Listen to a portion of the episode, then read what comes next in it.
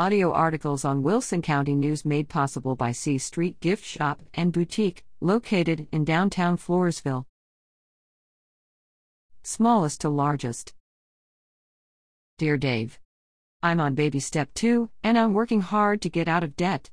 My last two debts are $6,000 on a credit card and $10,000 on a car loan. I'll be receiving a $6,000 bonus at work in a couple of weeks, and I was wondering what to do with the money.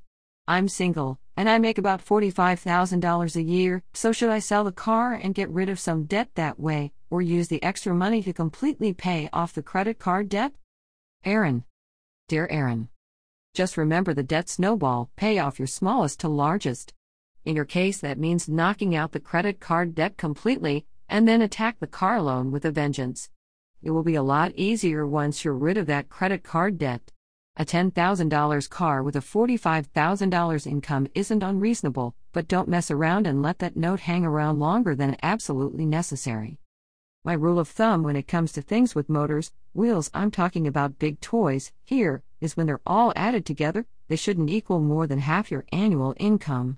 You don't want that much money wrapped up in things that are going down in value. You're in no danger of that here, but at this point you're so close to being debt free you can practically taste it. Follow the plan, Aaron.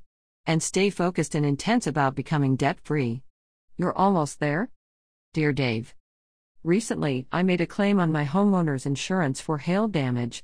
It was my first claim ever. Since I'm retired and completely debt free, including my home, and have over $1 million in the bank, is homeowner's insurance still a good idea? The house is insured for $250,000, with a $5,000 deductible, and the insurance is about $1,200 a year. Mary?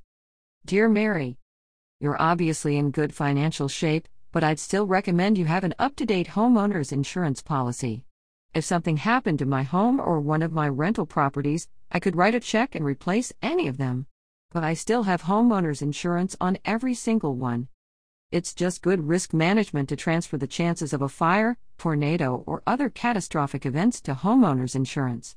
If something disastrous happened, you could write a check to cover the deductible with no problem. But writing a check for $250,000? You'd feel that one. Keep the policy, Mary. Dave Ramsey is America's trusted voice on money and business and CEO of Ramsey Solutions. His best selling books are available for purchase at the Wilson County News Office.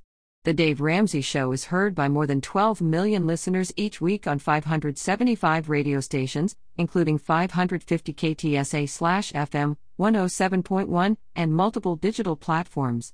Follow Dave on Twitter at Dave Ramsey and on the web at daveramsey.com.